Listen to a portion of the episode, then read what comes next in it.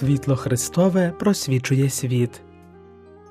Бесіди про соціальну доктрину церкви.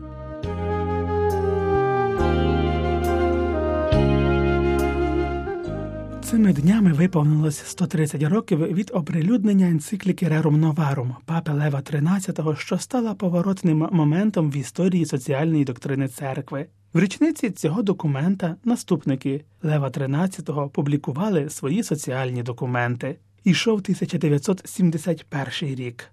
Папа Павло VI 14 травня 50 років тому відзначив 80-річчя енцикліки Рером Новаром апостольським листом Октогезіма Адвенієнс, в якому писав про виклики урбанізації, гідність жінок і плюралізм політичних думок, критикуючи марксистську та ліберальну ідеології.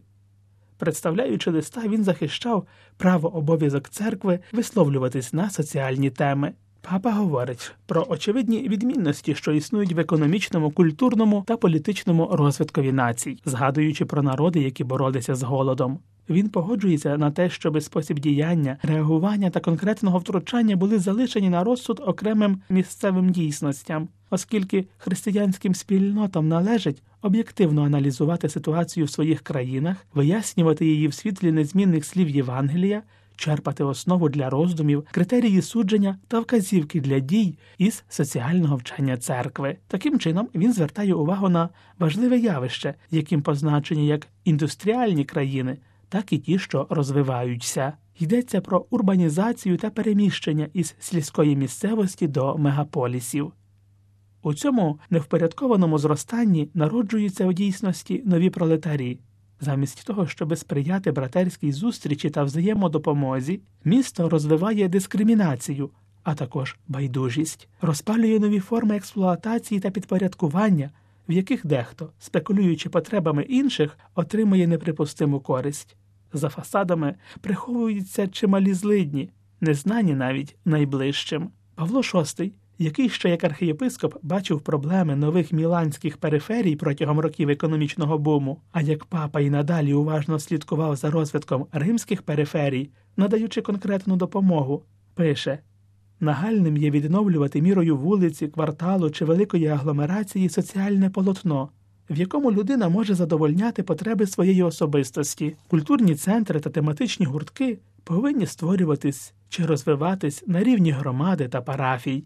Частина апостольського листа присвячена жінкам. Павло VI, який попереднього року проголосив двох жінок Терезу Авільську та Катерину Сієнську учительками церкви, закликає припинити дискримінацію і щоб законодавство рухалося в напрямку захисту властивого покликання жінки разом із визнанням її незалежності як особи, рівності її прав у тому, що стосується участі в культурному, економічному, соціальному та політичному житті. Згадуючи про демографічне зростання в бідних країнах, папа Монтіні називає тривожним цей своєрідний фаталізм, який опановує навіть відповідальних і пропагандою на користь контрацепції та абортів. Папа говорить також про довкілля, перестерігаючи, що через безконтрольне визискування природи людина ризикує знищити її та стати в свою чергу жертвою такої ж деградації, вказуючи на соціальне та політичне заангажування. Павло VI заохочує християнина не приєднуватись до ідеологічних систем, які радикально або в суттєвих елементах протиставляються його вірі та її поняттю людини, ні до марксистської ідеології, її атеїстичного матеріалізму, її діалектики насильства та способу, яким вона поглинає індивідуальну свободу в колективності заперечуючи заразом будь-який трансцендентний вимір людини та її історії, особистої та колективної, ані до ліберальної ідеології, яка вважає за необхідне вивищувати індивідуальну свободу, виймаючи її з будь-яких обмежень, стимулюючи її виключним шуканням інтересів і влади. Врешті, в частині документа, яку найбільше згадують, Папа висловлюється на користь плюралізму політичних варіантів для християнина, але не применшуючи його приєднання до євангельських принципів. У конкретних ситуаціях та зважаючи на форми солідарності, притаманні кожному, потрібно визнати легітимне розмаїття можливих варіантів.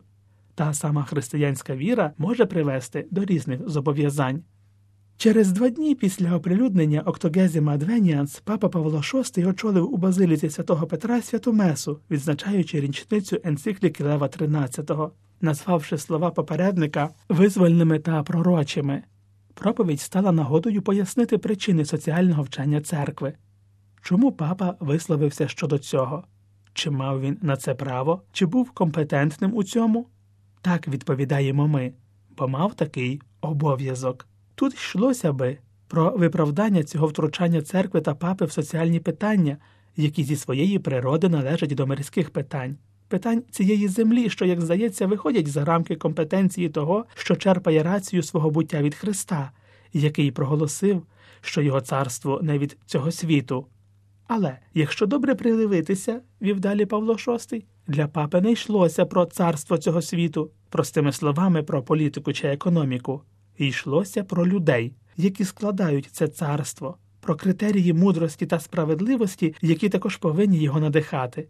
І під цим оглядом голос папи, який став адвокатом убогих, змушених залишатися бідними в рамках процесу, що породжував нове багатство, адвокатом смирених і визискуваних, не був нічим іншим, як відлунням голосу Христа, який став притяганням для всіх втомлених і обтяжених, аби втішити їх і принести їм полегшення який захотів проголосити блаженними убогих і голодних справедливості, який забажав ототожнитися з кожною людською істотою, незначною, слабкою, страждаючою, знедоленою, беручи на себе зобов'язання безмірної винагороди кожному, хто виявить милосердя і турботу щодо кожного роду людських злиднів. З цього додавав єпископ Риму, випливає право обов'язок папи, який представляє Христа та всієї церкви, що є містичним Христовим тілом, більше того, кожного справжнього християнина, названого братом кожної іншої людини, займатися, дбати про добро ближнього, право настільки сильне та нагальне,